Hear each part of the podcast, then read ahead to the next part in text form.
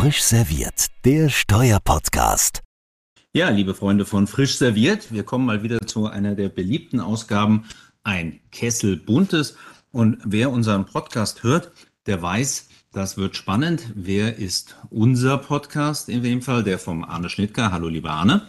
Hallo, Christian. Und von mir und beim Kessel Buntes haben wir immer Gäste, damit wir besser verschleiern können, dass wir bei vielen Themen auch nicht satisfaktionsfähig sind. Und das sind heute Maximilian Reppel und Ronald Gebhardt. Beide Senior Manager bei PwC. Ich muss sagen, aus den Vorgesprächen und den Ronald kenne ich auch schon lange. Ähm, ich muss immer nachfragen, weil für mich sind die Partner, aber ähm, da kriege ich jetzt Stress mit Arne, wenn ich das weiter ausführe. Wir reden heute über ein paar BV-Urteile und wir reden vor allem auch über das Jahressteuergesetz 2022. Über das Inflationsausgleichsgesetz zu reden, hat man mir verboten, obwohl da so spannende Dinge vom Bundesrat vorgeschlagen wurden, wie zum Beispiel auch ab dem vierten und fünften Kind 12 Euro Zuschlag zum Kindergeld zu gewähren. Ähm, ich weiß nicht, ob der Arne da Eigeninteressen hatte, ich, aber auf jeden Fall werden wir heute darüber nicht sprechen.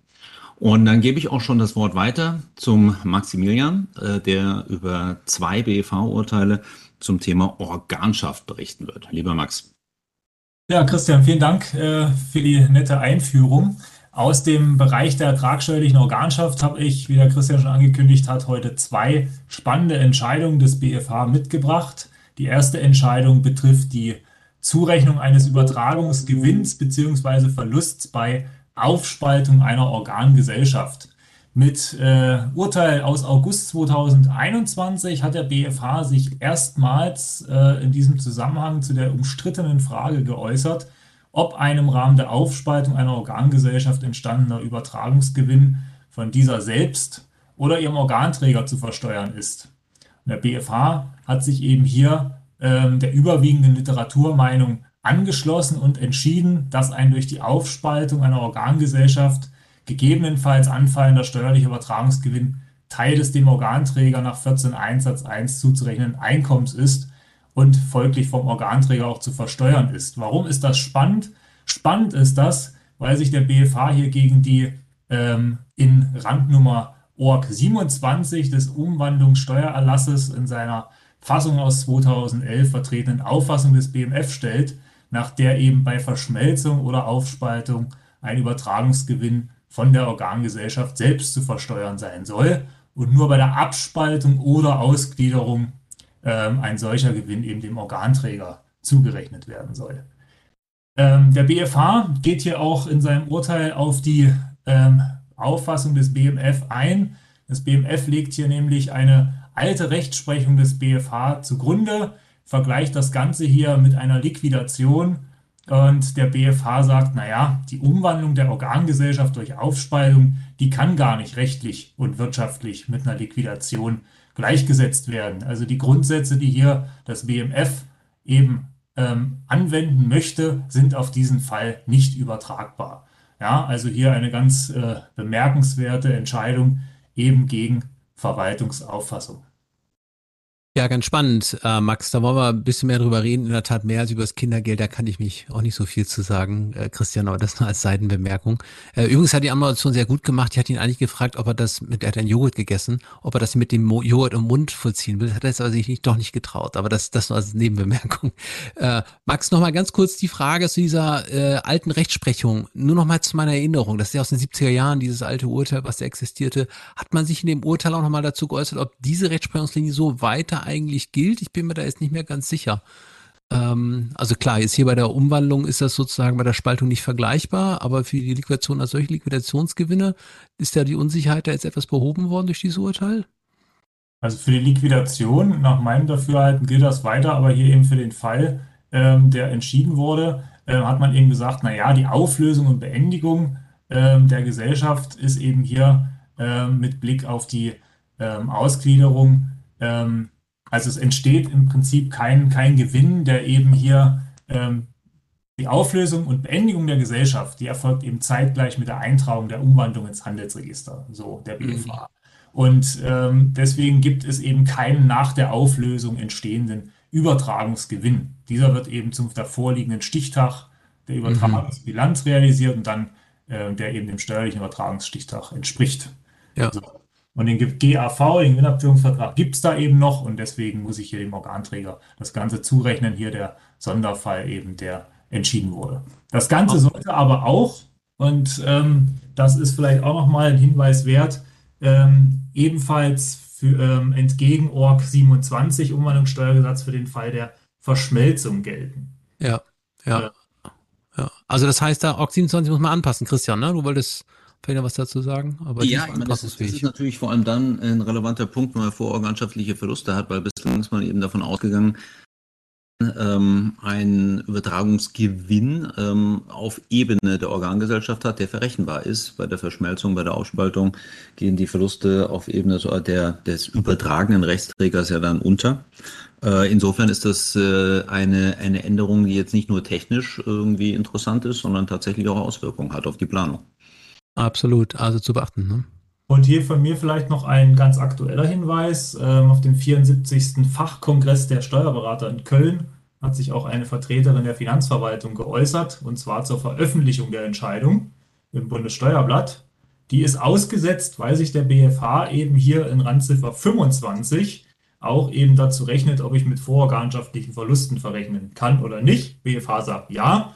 Finanzverwaltung, die findet das nicht so klasse und äh, schaut eben erstmal, was sie mit der Veröffentlichung macht. Also, schauen wir mal, was passiert oder ob es da vielleicht nochmal eine Anti-Gesetzgebung vielleicht gibt. Das wäre ja nicht das erste Mal, aber wir wollen nicht dem Gesetzgeber vorgreifen. Also vielen Dank für die Darstellung diese, dieser Rechtsprechung. Jetzt überlege ich nochmal, Max, hattest du noch einen zweiten Fall oder?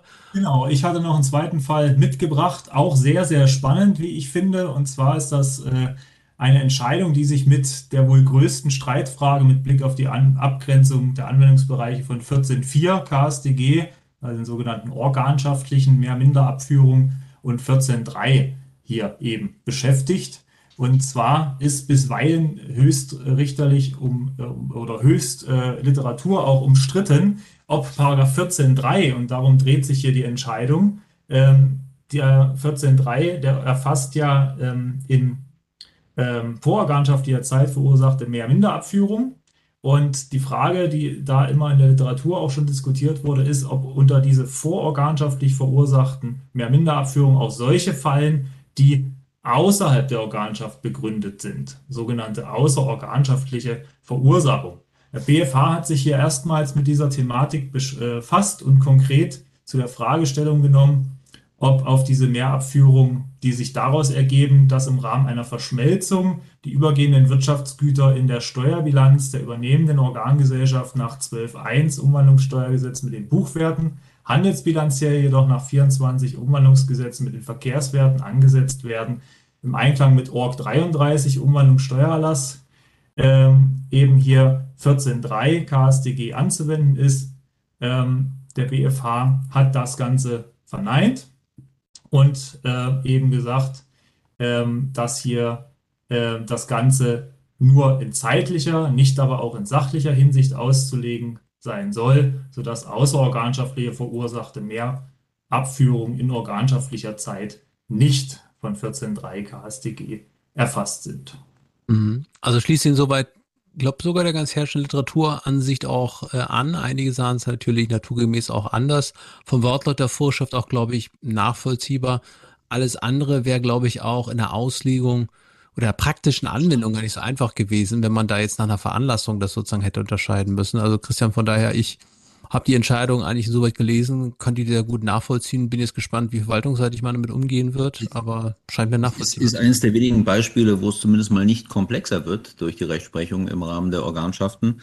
Ähm, aber auch, auch das Thema ist für mich ein Beleg dafür, dass äh, mit äh, der finalen Betrachtung finaler Verluste durch den EuGH es an der Zeit wäre, den ERV mal über Bord zu schmeißen und das deutsche Organschaftsrecht zu entrümpeln und zukunftsfähig zu machen. Dann kann man sich nämlich einige der Diskussionen sparen oder sie werden zumindest radikal einfacher. Das wäre wohl so, wenn man das täte. Warten wir mal ab, ob das noch passiert.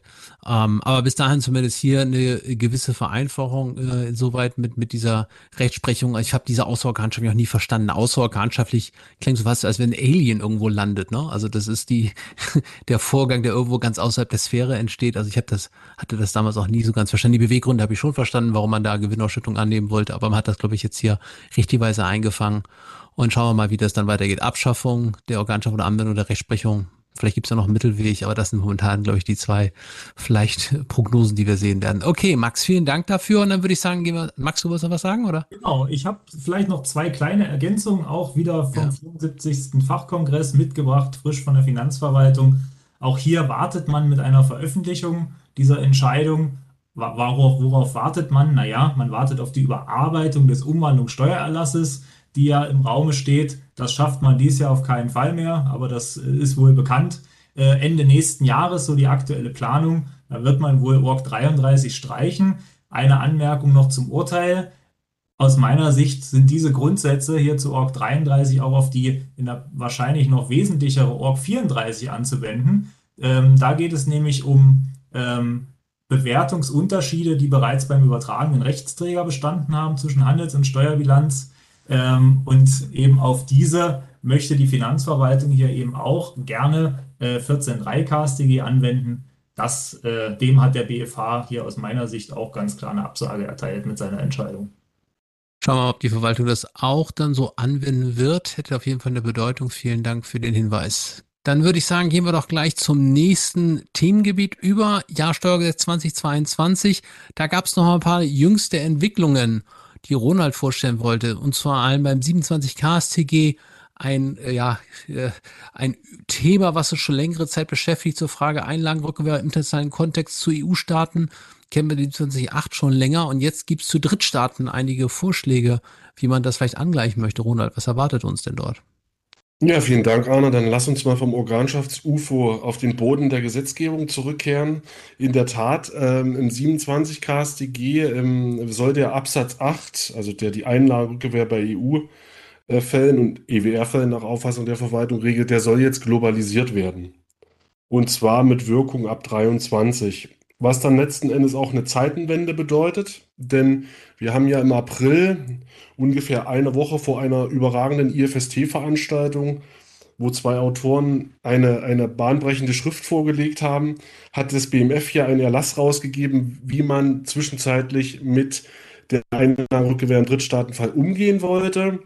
Nochmal kurz für alle zur Erinnerung, da hat die Finanzverwaltung ja ganz maßgeblich auf die ausländische Handelsbilanz abgestellt, wie im Übrigen auch der BFH der gesagt hat, die Grundlage der Einlagerückkehr im Drittstaatenfall ist die Handelsbilanz.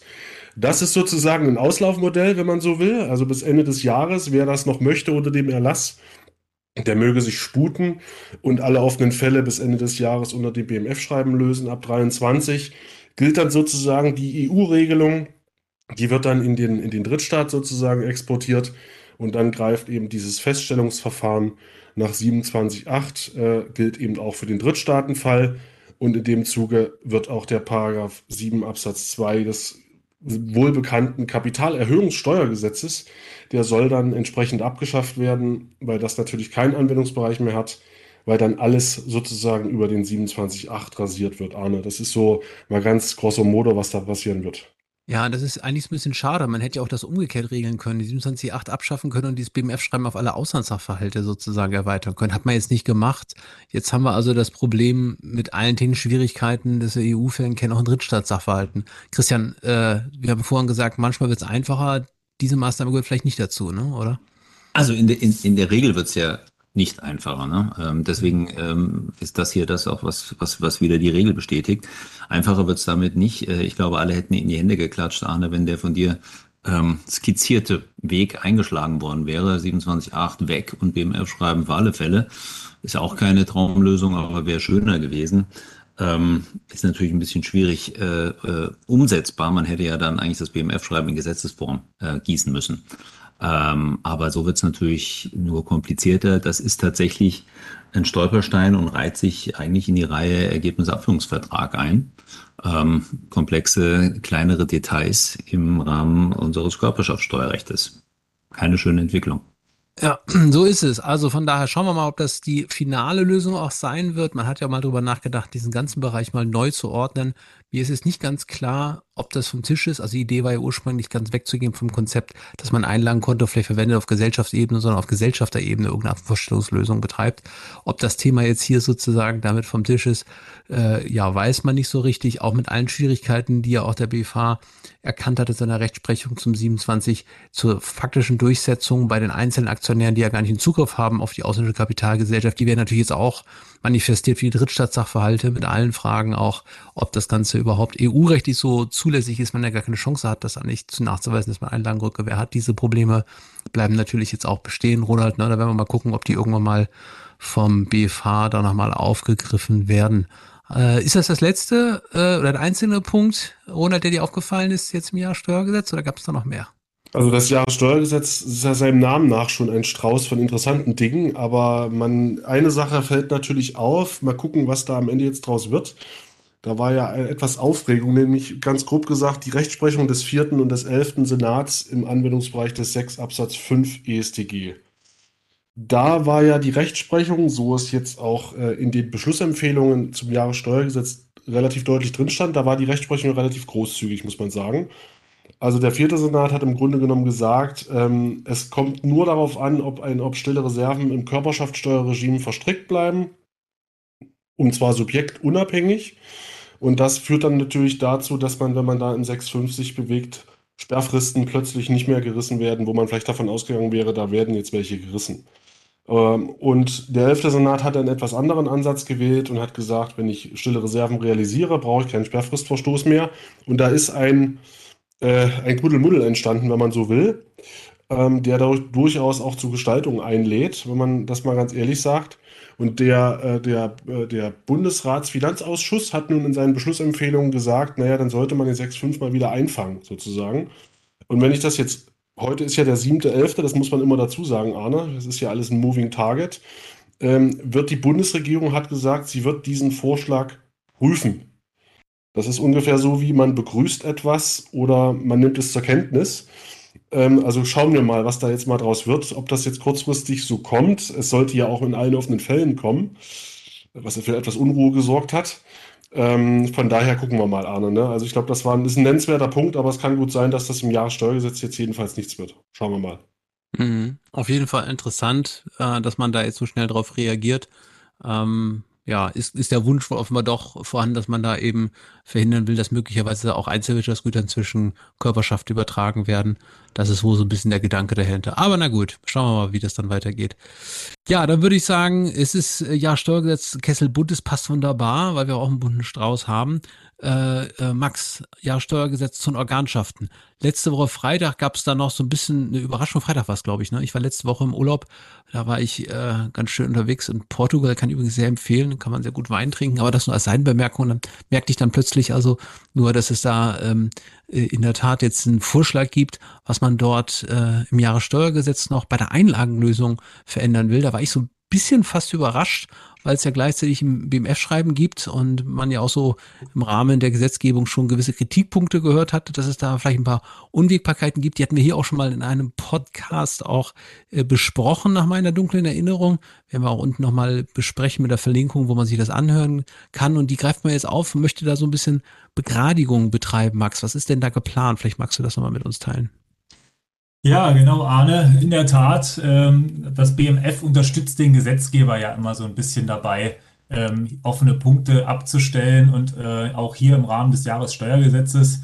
Äh, konkret geht es hier um die laufenden Beratungen des Finanzausschusses des Bundestages. Hier ist eben das BMF ähm, helfend zur Seite geeilt und hat eben eine Formulierungshilfe ähm, dem Finanzausschuss an die Hand gegeben. Und zwar möchte man ähm, insbesondere, und das ist natürlich zu begrüßen, hier einige Unzulänglichkeiten der Regelungen zur sogenannten Einlagelösung beseitigen. Einlagelösung, ähm, man erinnert sich, wurde ja erst im letzten Jahr eingeführt, ist durchaus schon im Rahmen dieses ähm, sogenannten KÖMOG, also Gesetz zur Modernisierung des Körperschaftssteuerrechts, ähm, von den Verbänden an der einen oder anderen Stelle kritisiert worden. Dann auch im Rahmen des Anwendungsschreibens gab es einige Hinweise seitens der Verbände. Man geht jetzt hier eben hin und möchte gesetzgeberisch auch tätig werden an der Stelle.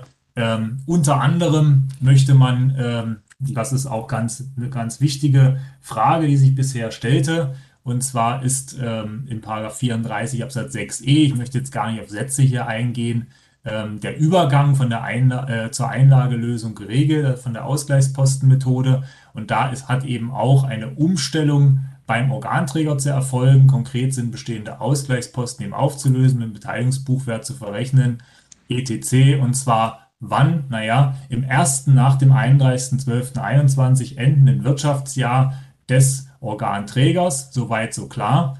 Die Frage ist aber, zu welchem Zeitpunkt. Ähm, diese Frage blieb lange Zeit unbeantwortet, ähm, wurde dann äh, im BMF-Schreiben konkretisiert, allerdings äh, ohne gesetzliche Grundlage. Das löst man hier jetzt auf, indem man eben regeln möchte, dass die Auflösung zum Ende des Umstellungswirtschaftsjahres auf Ebene des Organträgers zu erfolgen hat, sodass man hier Effekte, unter anderem auch noch die Entstehung von neuen Ausgleichsposten oder eben die Auflösung von bestehenden durch äh, organschaftliche Mehr-Minder-Abführung eben hier mit berücksichtigt. Ganz, ganz wesentliche Änderung an der Stelle für den Übergang. Ähm, daneben möchte man auch noch ähm, die Kritik ähm, aufnehmen, und zwar die ähm, sogenannte Ausgleichspostenmethode sah eben eine Bildung von Ausgleichsposten bei organschaftlichen Mehr-Minder-Abführungen immer nur in Höhe der Beteiligung des Organträgers an der Organgesellschaft vor. Also bei einer 80-prozentigen Beteiligung wurde eben auch nur in Höhe von 80 Prozent ein Ausgleichsposten passiv oder aktiv gebildet.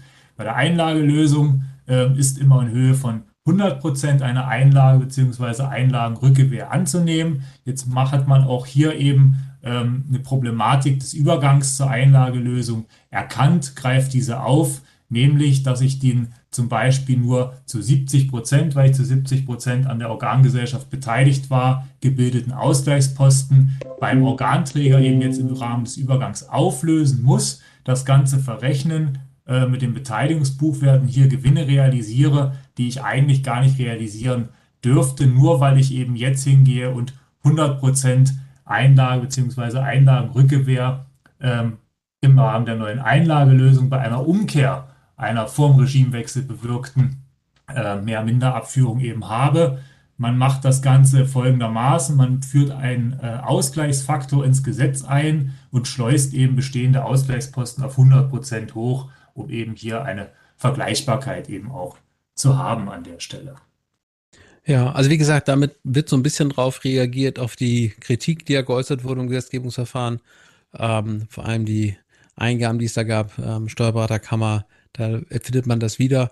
Ich glaube, Christian, das ist wahrscheinlich nur richtig. Ne? Der letzte Punkt ist schon irgendwie komisch, wenn man in dem Fall eine Besteuerung hat bei einer Auflösung äh, von Ausgleichsposten, die zu Dividenden führt, die aus dem Nichts heraus zu einer Besteuerung führt. Das war, glaube ich, schon ein bisschen komisches Ergebnis. So, das ist dieser Ausgleichsfaktor wäre, glaube ich, technisch nur, nur richtig. Ne? Äh, äh, rein fiskalisch gedacht ist es natürlich schön, wenn man aus dem Nichts heraus auf einmal Steuersubstrat schaffen kann. Aus Sicht des Steuerpflichtigen ist es natürlich kein so schönes Ergebnis und deswegen ist es äh, in, in, in, ja, eine Änderung, die natürlich zu begrüßen ist. Auf der anderen Seite ist es auch, um, um wieder zum Thema von vorhin zurückzukommen, wenn man jetzt dem Maximilian zugehört hat, dann erinnert ein das Glasperlenspiel Organschaft äh, sehr, sehr stark an die uns allen bevorstehende globale Mindeststeuer. Ähm, da, da ist eine wunderbare Welt geschaffen worden, ähm, die, ich glaube, sich wenigen Experten erschließt und das dann auch äh, den anderen nur, wenn man mal ganz kurz zugehört hat wieder und, und eigentlich muss man sich äh, tatsächlich noch spezifisch vorbereiten, auch als Steuerexperte, wenn man sich mit Organschaftsthemen beschäftigt. Das, äh, das kann auf Dauer keine sinnvolle Geschichte sein. Auf der anderen Seite, Christian, muss ich daran erinnern, du sitzt hier auch als Mitherausgeber der ISDR und des Beck Verlags damit ja auch mittelbar. Und für den Beck Verlag ist es wahrscheinlich jetzt für die Kommentierung auch Ach, ganz Gott. hilfreich, oder? Musst du da nicht jetzt aufpassen, was du sagst, oder? Da, da wird auf einmal Platz bei den Loseblatt-Kommentaren äh, äh, geschaffen, ja. Ähm, auf der anderen Seite kommen so viele tolle Sachen äh, immer neu auf den Tisch. Ich glaube, da braucht man sich keine Gedanken machen. Äh, man muss vielleicht sogar Platz schaffen, dass man eben sich mit Pillar 2 beschäftigen kann und, und anderen wunderbaren Sachen. Ich glaube also jetzt nicht, ähm, dass, es, äh, dass es einfacher wird. Wir haben ja auch neue Sachen bekommen über die letzten Jahre. Das Optionsmodell, auch da hat der Bundesjahr ja, Bundesrat ja Erweiterungen ähm, gefordert, gefordert. Und äh, da sehe ich es wieder, Ronald, da kann man eine Menge fordern, das wird dann begrüßt. Ähm, und sonst passiert nichts. Aber es, es gibt viele schöne, komplexe Spielzeuge im, im Kasten. Arne, mach dir, mach dir da keine Gedanken. Ich, ich habe ja neulich mal gesagt, dass eigentlich die Mindeststeuer, die globale, vielleicht auch ein Indikator dafür sein könnte oder äh, ein Grund dafür, dass man bei Big Four Gesellschaften und Beratern eine Übergewinnsteuer zum Einsatz bringen könnte. Und bei der Organschaft gilt das Gleiche. Das ist ja eine Dummensteuer für Steuerpflichtige, die nicht beraten sind. Also eigentlich müsste man hier mal den Übergewinn aus der Organschaftsberatung bei Big Four Gesellschaften vielleicht steuerlich abschöpfen. Ja, äh, was soll man dazu sagen? Mir fällt da wenig, fällt da wenig, zu, wenig zu ein. Außer, dass bei den Organschaftsfällen das leider aus der Praxis ist, das kann ich nur sagen, man im Nachgang, dass man nur sieht, wenn dann immer alle Probleme hochkommen, man versucht eigentlich nur irgendwie, das irgendwie zu reparieren, wo es nur geht. Also von daher, ähm, naja, gucken wir mal, ob es da wirklich Übergewinne gibt. Auf jeden Fall wäre es, wäre es wünschenswert, wenn man das ein bisschen vereinfacht. Da glaube ich, bin ich bei dir ähm, weil das ist mittlerweile ja kaum noch leistbar für den einzelnen Steuerpflichten, der da nicht absolute Experte ist. Deswegen schön, Max, dass du dabei bist, dass wir dich dabei haben für das Thema, was du dargestellt hast. Ja, und dann würde ich sagen. Krieg ich nicht für das Wort. Jetzt kriege ich nicht für das Wort. Ja, dabei winke ich Ach so, du wolltest was sagen. Das habe hab ich gar nicht. Was Weil noch, ja haust noch einen raus. Wo wir über das Jahressteuergesetz gesprochen haben, 2022. Ja. Äh, für die Zuhörer, der Ahne möchte pünktlich weg, deswegen müssen wir es ein bisschen verzögern hier. Ähm, da, interessant ist ja auch das, was nicht drin steht, ne? weil ähm, mhm. es steht ja immer noch aus, ähm, zum Beispiel die Superschreibung. Ja? ja. Ähm, auch diskutiert worden steht nichts drin. Ähm, äh, glücklicherweise steht auch nichts drin zu äh, rein lokalen äh, Meldepflichten, also für lokale Steuergestaltungen. Ja. Auch das äh, im Koalitionsvertrag vorgesehen. Ich meine, vom Bundesrat angemahnt worden sogar, ja. ähm, dass da was passieren müsste, aber ist auch nicht vorgesehen. Also darüber kann man sich nur freuen, äh, weil wir tatsächlich nicht noch weitere Meldepflichten und Adminaufwand brauchen als Steuerpflichtige. Also das ist auch interessant. Und dann, wo wir hier alle uns so in die in die Büros und Homeoffices schauen. Zum Homeoffice finden sich auch äh, Bitten des Bundesrates äh, für den ähm, gerade bei PwC Senior Managern und Partnern häufigen Fall, dass das Arbeitszimmer durch mehrere Personen genutzt wird und auch nicht das ganze Jahr lang, dass man da doch vielleicht äh, Sonderregeln schaffen könnte. Also es ist auf jeden Fall interessant, ähm, sich da mal mit den verschiedenen Wünschen auseinanderzusetzen, weil die ja eine Blaupause sein könnten für das, was dann in kommenden Gesetzen einem begegnet. Und zu den Rechnungsabgrenzungsposten gibt es auch noch ein paar Vorschläge und Änderungen. Die hast du jetzt gar nicht gebracht. Wolltest du? Also, tut mir leid. Die, äh, die geringwertigen Rechnungsabgrenzungsposten, also dass man eine Vereinfachungsregel schafft, das wäre in der Tat auch was Schönes. Bei geringwertigen Rechnungsabgrenzungsposten ähm, eben äh, von der Pflicht zur Bildung eines RAPs abzusehen. Hm, ja, Stimmt. Es gibt noch ganz viele andere tolle Sachen. Ja, also es bleibt auf jeden Fall sehr detailverliebt. Max, wolltest du noch was sagen zum Abschluss, oder? Ich wollte noch ein bisschen Appetit auf mehr machen. Einfach nur der Vollständigkeit halber. Man möchte natürlich auch Verwaltungsauffassungen hier festschreiben ins Gesetz. Zum Beispiel die Frage, was passiert eigentlich bei mittelbarer Organschaft im Rahmen der Einlagelösung? Naja, wir gucken auf jede Stufe und ziehen da die Rechtsfolgen, so die Verwaltungslesart. Auch das soll hier ins Gesetz geschrieben werden. Und natürlich, last but not least, auch ein paar Verweisfehler, die hier angepasst werden. Also spannend zu beobachten, das Verfahren zum Jahressteuergesetz 2022. Siehst du, Max, du hast das noch gebracht. In der Tat, das fehlte noch, dass wir jetzt also auch zukünftig das durch die Kette laufen lassen. Das war ja schon immer eigentlich Ansicht der Verwaltung, wie du sagst, auch für die neue Lösung. Auch wenn man das eigentlich bis dato ein bisschen na, hinterfragen konnte, mal zumindest jetzt soll es festgeschrieben werden, dass es also durch die Stufen geht. Besten Dank für den Hinweis. Ja, dann sind wir bei den zwei Minuten fast durch. Christian, wir sehen uns diese Woche wieder. Wir haben ja für alle Zuhörerinnen und Zuhörer das kommt ja ein bisschen später raus, diese Woche ISDR-Tagung. Ich muss sagen, ich freue mich schon total drauf. Ich habe spannende Fälle für, fürs Freitagspanel. Hier ist ja Beck Verlag Ausrichter, sodass man auch ein bisschen für die ISDR-Jahrestagung Schleichwerbung machen kann. Äh, und äh, also ich freue mich schon drauf. Wen, wen hast du denn diese Woche dabei, Christian? Äh, ich habe den Eckert Reimer dabei, ähm, die Frau Konkel ähm, äh, auch dabei, mit einer Kollegin auch aus der Siemens Energy Steuerabteilung. Und wir werden uns am Donnerstagnachmittag mit der globalen Mindeststeuer beschäftigen. Mm, mal was Neues. Ähm, ja, mal was Neues. Äh, muss aber, ich muss natürlich bei der ESTR abgehandelt werden. Ähm, und dass der Kelch an uns vorbeigeht, ich glaube, ähm, die Wette, die will keiner so richtig eingehen. Äh, mhm. Deswegen ist es auch an der Zeit, dass man sich mit dem Thema ein bisschen auseinandersetzt. Ich freue mich auch. Donnerstag geht's ja. los. Genau, wunderbar. Also, wenn wir viele Zuhörerinnen und Zuhörer da auch persönlich treffen, wunderbar. Ansonsten berichten wir vielleicht nächstes Mal aus den neuen Erkenntnissen. Vielen Dank auch äh, an Max und Ronald für die, wie immer, erkenntnisreichen äh, ja, ja, äh, Ausführungen. Hoffe, das hat allen ein bisschen geholfen und ja, wünschen ansonsten allen äh, viel Spaß, äh, auch bei der nächsten Ausgabe. Hoffentlich sind wieder alle mit dabei. Ähm, ich weiß noch gar nicht, was wir, wen wir da als Gast dabei haben.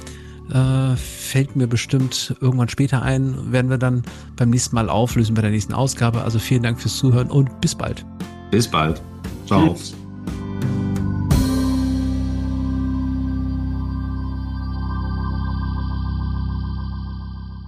Frisch serviert, der Steuerpodcast, powered by CH Beck.